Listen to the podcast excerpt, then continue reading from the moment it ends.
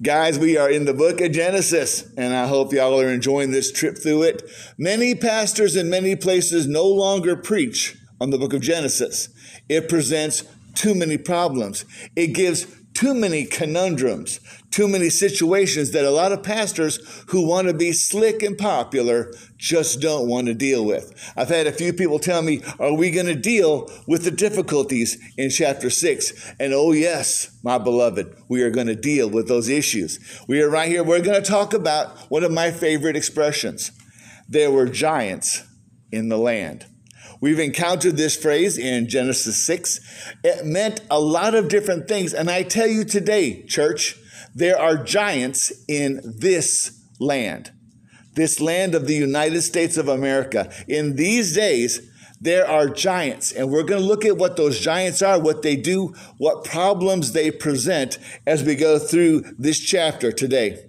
Now, if you want to deal with giants in the land, God gives you a wonderful three step process. This is the process he is going to take Noah through. This is how he is going to deal with the problem of giants in the land. Remember now, we are still in the pre flood days. The earth is only one landmass, one massive ocean. There are not continents out there separating as the magma pushes up and separates the tectonic plates. That's not happening yet. This is still a stable earth with one landmass. So, what is this process of dealing with giants in the land? Genesis chapter 6, verse 1. The first step is this recognizing that there is a problem. There was a problem in this wonderful world that God had created, and there is a problem in America today. Let's look at this when mankind began to multiply on the earth and daughters were born to them, the sons of God saw that the daughters of mankind were beautiful and they took them, any that they chose, as wives for themselves. And the Lord said, My spirit will not remain with mankind forever because they are corrupt. Their days will be 120 years. Let's stop right there. What's going on? You have just read one of the most problematic verses in the Bible. Who are the sons of God? And what is it that they see in the daughters of men? I'm going to teach you a little bit of Hebrew today. Are you going to remember it? No. Are you going to remember what it means? I pray so. This phrase, the sons of God, is Bana Ha Elohim. It is only, mark this down, it is only used of angels in the Old Testament.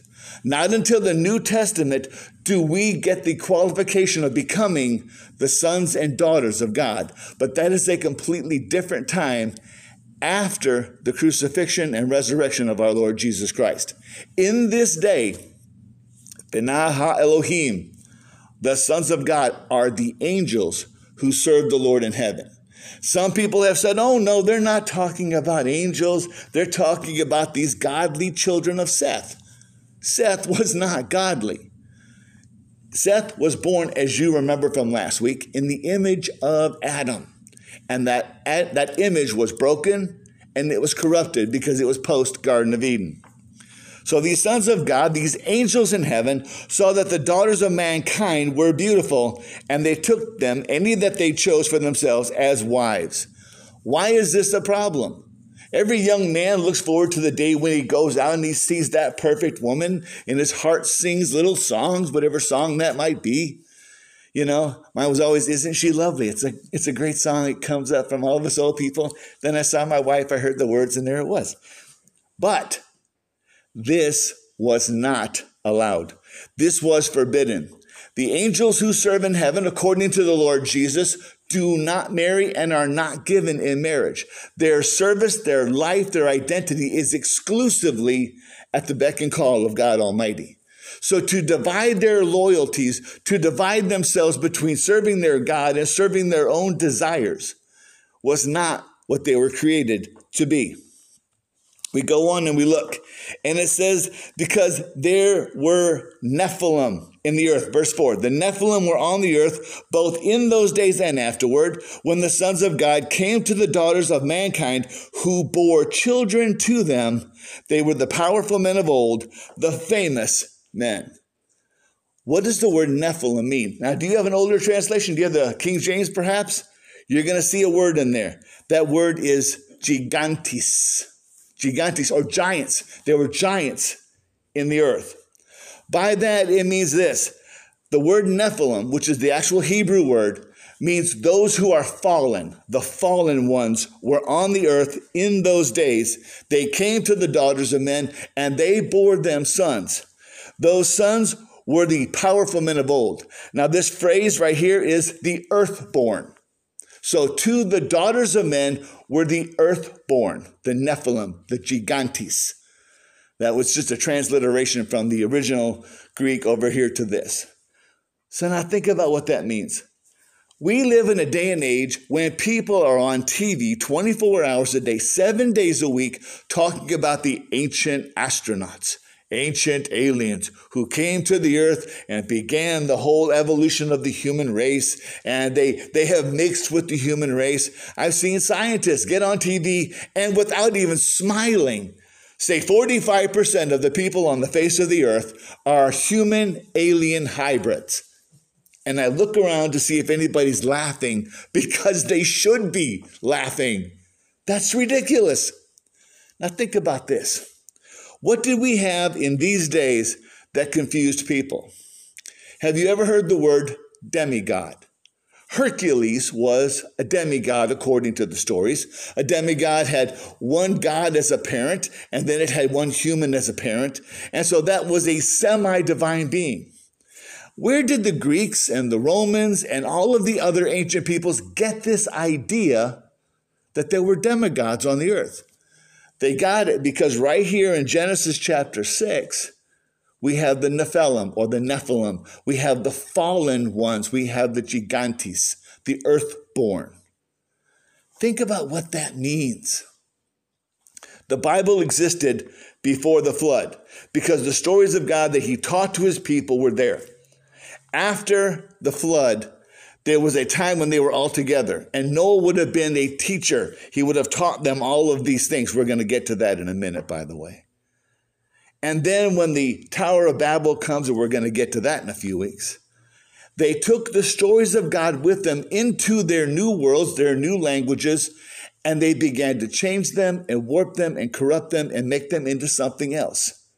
Do you know why you need the Bible so desperately in your life? Because right here, contained in this translation, is God's revelation of exactly what happened. Not some guy on TV with wild hair telling you what he thinks might have happened. I love scientists. Well, we think this happened. We think this could have happened. This might have happened. I don't have to listen to think, surmise, you know, we, we think it happened. I know what happened because God wrote down through Moses on Mount Sinai exactly the lineage of the human race, how we got here, who we are. I told you at the very beginning, Genesis chapters 1 through 11 are the most critical verses that you can know, learn, and understand. Because if you understand those 11 chapters, you will understand exactly why the world is the way it is today. Amen. Hopefully, some of the things I've said over the last few weeks have bothered you. I hope they have. I hope they have challenged you. I hope they've made you stop and think about what's really going on around you. Did you know that the Vatican, the Pope in Rome, has put into place a policy, a papal policy, that means a sacred holy writ, a papal policy on how they are going to receive extraterrestrials when they come to Earth. Think about this. This is the head of the Roman Catholic Church saying, when the aliens come, not if, when they come, this is how we're going to take them and bring them into the Catholic Church. What do they know that we don't know? I think they knew Genesis chapter 6. Once before, because it says this right here. It says, okay, the Nephilim were on the earth both in those days and afterward. You keep running into the descendants of the Nephilim. Does anyone want to guess who they were? There was this guy named Goliath of Gath. there were the sons of the giants who were in the promised land and, and the Israelites came to the border. They go in. Oh, we can't go in there. The sons of so and so are in there and they're like giants. They're huge. They're powerful. So rather than face them in the power that God gave them, they ran away. We see them after the flood. So that means Satan is actively involved in contaminating the human race with a genetic disease that makes us want to be more than what God made us to be. These visitations were unnatural, they were not according to God's plans. And that's why we have the superstition of demigods. So there was a problem. Things were happening on the earth that were beginning to destroy and erode who mankind was created to be. But you know what? God had a solution. The second point. God had a solution. Genesis 6 5. When the Lord saw that man's wickedness was widespread on the earth, and that every scheme in his mind that his thought was nothing but evil all of the time, okay, then the Lord said, I will wipe off the face of the earth mankind, all of us which I have created, together with the animals, creatures that crawl, and birds of the sky. For I regret that I have made them. Noah, however, found favor in the sight of the Lord. So God sees what's happening on the earth.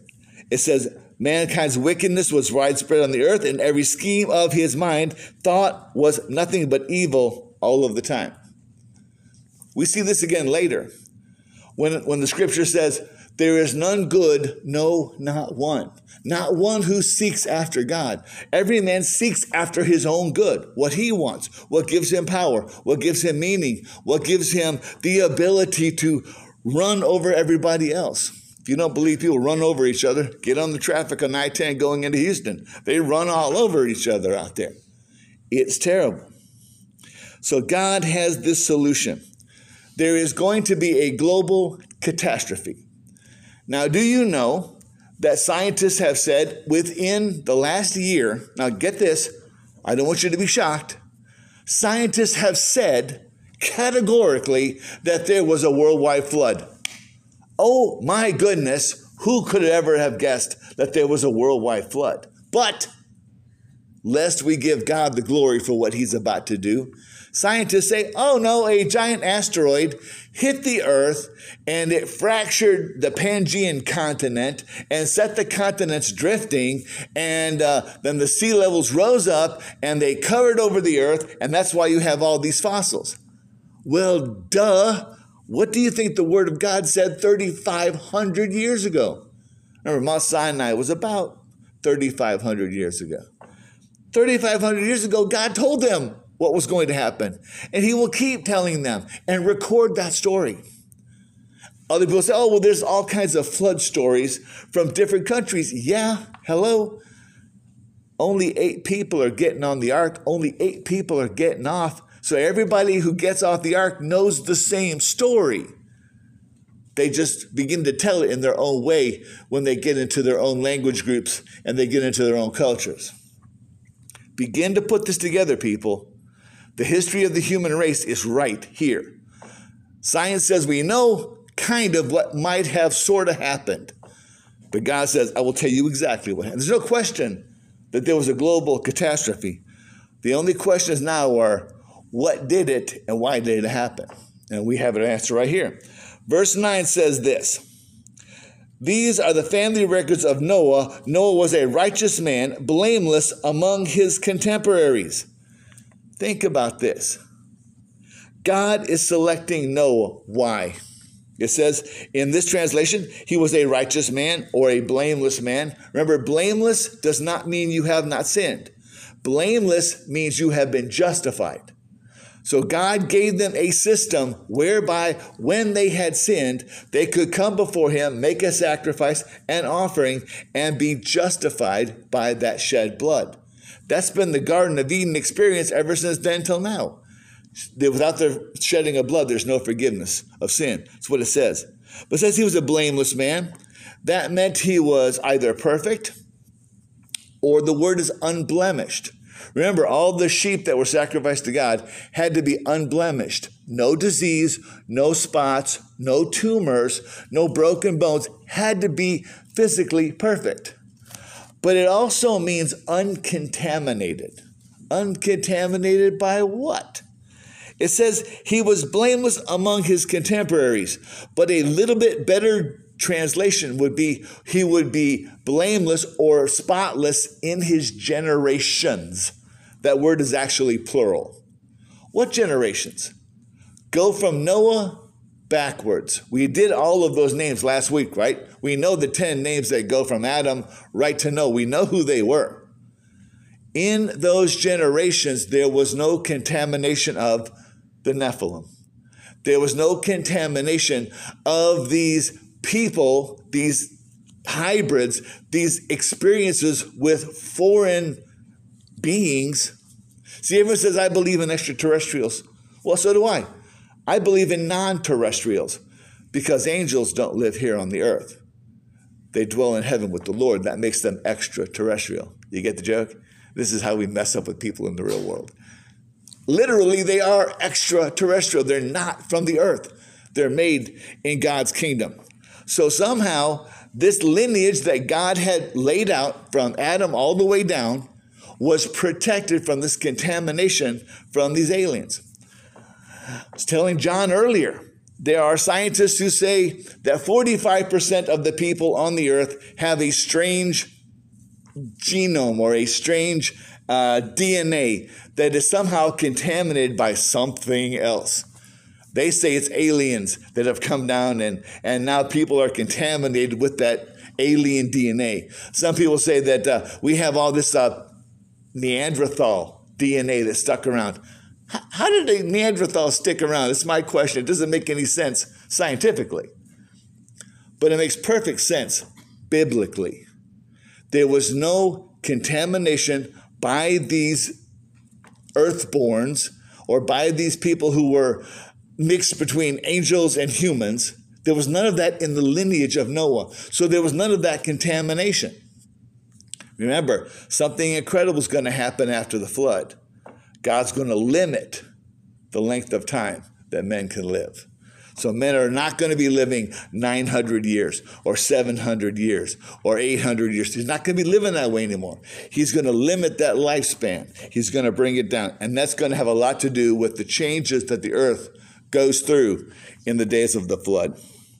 What's interesting is when Jesus is talking about the end of days, he said, It will be like the days of Noah. Okay, so if you don't know what the days of Noah are like, how do we know what the end of days is going to look like? And I'm telling you right now, this says that in those days there were Nephilim or earthborn, the, the children of the fallen ones who were on the earth. And I think that today there is still a lot of this spiritual contamination with people who worship different things, different gods, different entities, you know, the tree huggers and bunny lovers there's all those people out there that are not going to worship God. They're not going to give God his glory. Consider this 2 Peter 2 5. If God did not spare the ancient world, but preserved Noah, now look at what it calls him here. It doesn't call him a shipbuilder or a shipwright. To preserve Noah, a herald of righteousness with seven others, when he brought a flood upon the world upon the ungodly. Noah was a preacher. That makes me so happy. The word is actually a herald or a messenger. A preacher is another type of herald, one type of uh, talebearer, one who bears the story. But Noah wasn't silent all the days of his life when he was building the ark. He was telling people destruction is coming, judgment is coming. What do you think people said to Noah He's in the middle of the continent. He's right up here, nowhere near the shore, and he's building a massive ship. He's building this huge ship, and God's going to give him the dimensions in a minute. They must have thought he was insane. Okay, the nearest water is over yonder. How are you going to get this from here to there? He's like, no, you don't understand. The water is not over there. The water is going to come right here. God is going to do something to wipe out the human race, and the only thing left will be what's in this boat. They didn't believe it. Go out there today, tell people that God is coming back. Tell people that Jesus is returning. And you know what they're going to tell you? The water's over there. Why are you building the ark over here? They think we're just as crazy as Noah was. They think that we're, we're looking for something that's not there. We're just going to keep growing and advancing, becoming more and more whatever, turn into these aliens. If even the Vatican is looking for alien emissaries to come to the earth and show us a better way of life, I wonder what better way Satan could have chosen to come than as an angel of light, as a savior from the stars. And as, as bad as it is today, as bad as the world is, I think people will gladly accept this visitor, this savior from the stars. I think it's going to happen. He goes and said this. Um, he says he was blameless among his contemporaries. Noah walked with God, and Noah fathered three sons, Shem, Ham, Japheth. Now the earth was corrupt in God's sight, and the earth was filled with wickedness. Sound like any place you live? Look at the news. Look at TV. Look at movies. Look what is lifted up. Look what is exalted in the real world out there. And you'll see that this is true. Then God said to Noah, I have decided to put an end to every creature, for the earth is filled with wickedness because of them. Therefore, I am going to destroy them along with the earth. This could not have set well with Noah. Noah could not have taken this easily. Lord, you're going to destroy everybody. Why are you telling me? You know, if you're going to destroy everything, why are you telling me, Lord? And he goes on. And he's going to tell him just exactly why he needs to know all this. Second Peter says, Second Peter 3 says this. They will say, Where's the promise of his coming? I've heard this from people. Isn't Jesus supposed to come back? Isn't he going to come back and take you all somewhere? Yeah. So where's the promise of his coming? For ever since the fathers fell asleep, all things are continuing as they were from the beginning of creation. Well, now things are much, much worse than at the beginning of creation. For they deliberately overlooked this fact that the heavens existed long ago and that the earth was formed out of water and through water by the word of God. And that by means of these, the world was, that existed then was deluged with water and perished. But by the same word, the heavens and earth that now exist are stored up for fire, being kept until the day of judgment and destruction of the ungodly. You see, the people of his day, they didn't believe the end was coming either. The people in this day, they don't believe Jesus is ever coming back. There are churches out there that I've seen on the news, churches out there that are saying we have to change everything to fit the modern culture. We have to change everything that we teach, everything that we believe, because we want to be in sync with the modern world. Why would you want to be aligned with something that is destined for destruction? Noah would not join in the things of the world. So maybe he was outcast. But God chose him because he would not, he wouldn't bend. He wouldn't capitulate. He wouldn't give in. He stood his ground. Even when he hears everything is going to be destroyed. Okay, Lord, you're the God of all things. You know what you're doing. Remember this. When you start telling people about this, they are not going to believe you. Why? They didn't believe Noah as he built that massive ship. They didn't believe it. They just thought he was crazy until the storm clouds came and everything came to an end. So, you know what? There was a problem. There is a problem today. You know, God had a solution then, He has a solution now. He sent His Son to die that we might be saved, that we might avoid this judgment of the last days. Final thing is this that solution requires a sacrifice. We know that for us, Jesus was the sacrifice that makes it possible for us to avoid what is going to happen. And let me emphasize that what is going to happen. The judgment cannot be stopped. There is nothing that we can do as a church as a people of God, nothing that we can do to keep judgment from coming. There will be a rapture. There will be a tribulation of seven years. There will be a thousand year reign of Christ on the earth, and then everything will be destroyed. and a new heaven and a new earth will come down. That cannot be stopped. You understand that? Nothing you can do, no prayer you can pray. What you can do is exactly what Noah is about to do. That solution requires a sacrifice. Genesis 6:14. Make yourself an ark of gopher wood, make rooms in the ark and cover it with pitch inside and outside. This is how you are to make it. Now this is where God really wanted Noah to get it. He really wanted Noah to get it. He says this, you are to make a a, the ark, you are to make it this way. The ark will be 450 long, 775 feet wide, and 45 feet high. Okay, the ark will be 450 long, 75 wide, 45 high. Scientists at the Oceanographic Institute in Galveston, I think it was, actually took this, these dimensions, subjected them to waves in that giant tidal pool they have down there. That tidal pool is awesome. It is huge. It can recreate uh, you know, waves near the land and in the deep ocean. They put this model into that tank and they threw everything they had at it. You know what they found? It's seaworthy. This will stand up. These are the perfect proportions for an ocean going vessel. In fact, many of the uh, container carriers that sail in the open ocean today use these proportions. So God ain't stupid. He's the perfect engineer.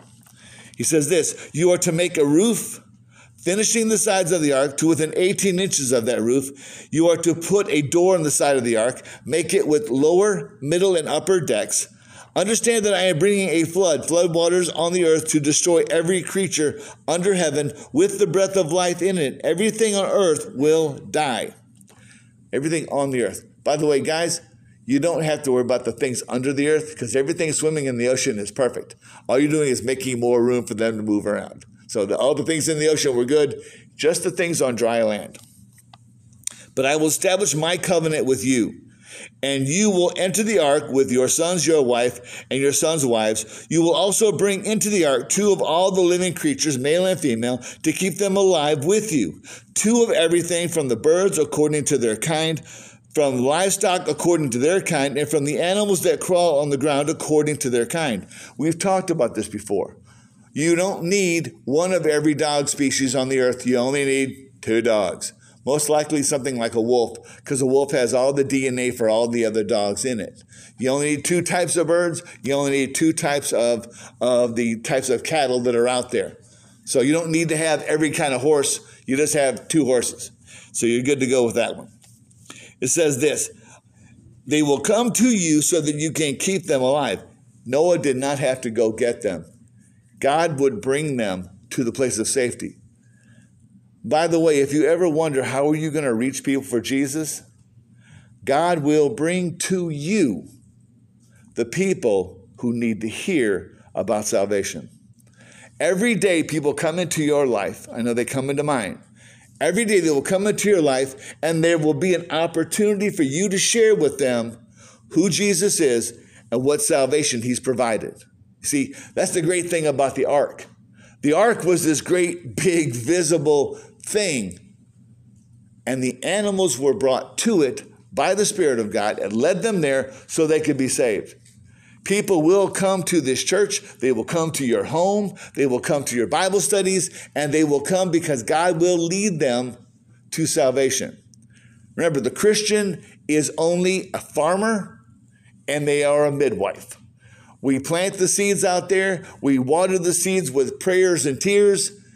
God causes the growth. Actually, the Bible says the Holy Spirit causes the growth. Then when the baby is born, you are but the midwife that catches the child and then helps to raise it in the full knowledge of who God is. You can't save anybody. You understand that? You cannot save anyone. All you can do is plant, water, and receive the child as it shoots out. You understand that? A lot of people despair. Why can't I save this person? Why can't I save that person? It's not your job. Beloved, you are farmers and waterers. That's it. Only God can awaken a soul to its need of salvation. You're there to provide the fertilizer. You're there to provide the knowledge. You're there to give everything that is needed externally, but only the Holy Spirit can awaken a soul to its need for salvation. That's not your job. As a pastor, that is the only thing that has kept me sane over the last 30 odd years. I can't save anybody. I've seen a lot of people born into the kingdom, but it wasn't me, it was the Holy Spirit. Take with you every kind of food that is eaten, gather it as food for you and for them. Okay, so they're gathering food for the animals. This will be the last time this happens like this. This experience on the ark will be the last time that everybody's a vegetarian. After the flood, things are going to change.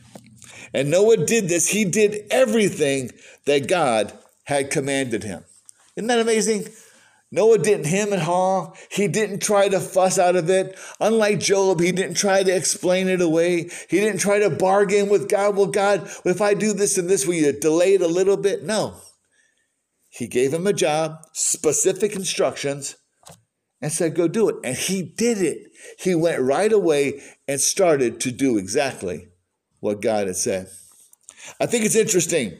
People have said over the years, no one could build a boat this big that would actually sail. If you look in the news, there's a place called the Ark Encounter in Kentucky. They rebuilt using, of all, of all things, Amish builders. They built an ark. They used the little circulating drills that made holes and they put the pegs in there and they put that thing together. There's a guy in Europe actually built a working ark. And you know what it does? It floats and it navigates. It does everything it is supposed to. God is the perfect engineer. That means for your life, church, you are built to do exactly what you do. You are built to be the person you are meant to be. Each of us has a unique life, a unique story, a unique presence. Not everybody can be reached by a preacher. Not everybody can be reached by a preacher's wife or preacher's daughter. Not everybody can be reached by a highly ed- educated individual who works with high technology. Some people just require genuine human beings to see them and to know that God's at work in their life. And that goes for young men too. You can reach people that we will never get close to because that's how God built you, little ark. He built you to do exactly what you are doing. Now, going back to this thing I keep hearing, the ark would never have worked. There's never been such a boat in all of history. That's wrong. Did you know, church, the ark was only one of three giant vessels in ancient history? They automatically dismiss it because it's in the Bible. They say that's not possible. There are two other ships that they have to look at. The Chinese built a ship called the Yonghe. The Yonghe was a six masted sailing ship. How do we know that it was six masted? Because they have a model of it in China. How do we know it actually sailed the oceans? The anchor for it is off the west coast of the United States. There's a massive Chinese ship anchor off of the coast of the United States that proves the Chinese got here in 1000 AD not 1492 in the Bahamas. And we also know the Vikings got to the East Coast in about 1000 AD, but they kind of cheated. They went through Greenland. Now, here's the thing about that ship six masted sailing ship, cargo ship, reputedly just as big as the Ark. The Chinese will fight tooth and nail over this one.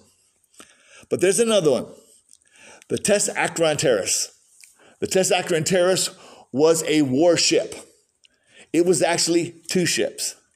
The name actually means the 40 rows. There were 40 rows of sailors who moved this ship, 40 rows of oarmen. But there were two hulls. There was hull here with 20 men, a hull here with 20 men, and there was a fighting deck on top. This thing was massive. Care to guess how long they think it was? 450 feet.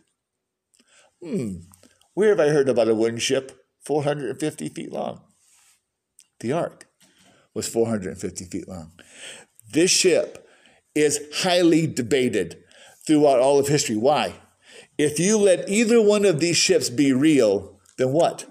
Then the ark could have been real. They have to deny these ships that are written up in history because they don't want the ark to be possible.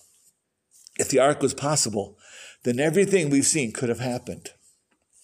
We're going to be going forward from here. We're going to be jumping into the aspects of the of, of the flood and all those things that happened.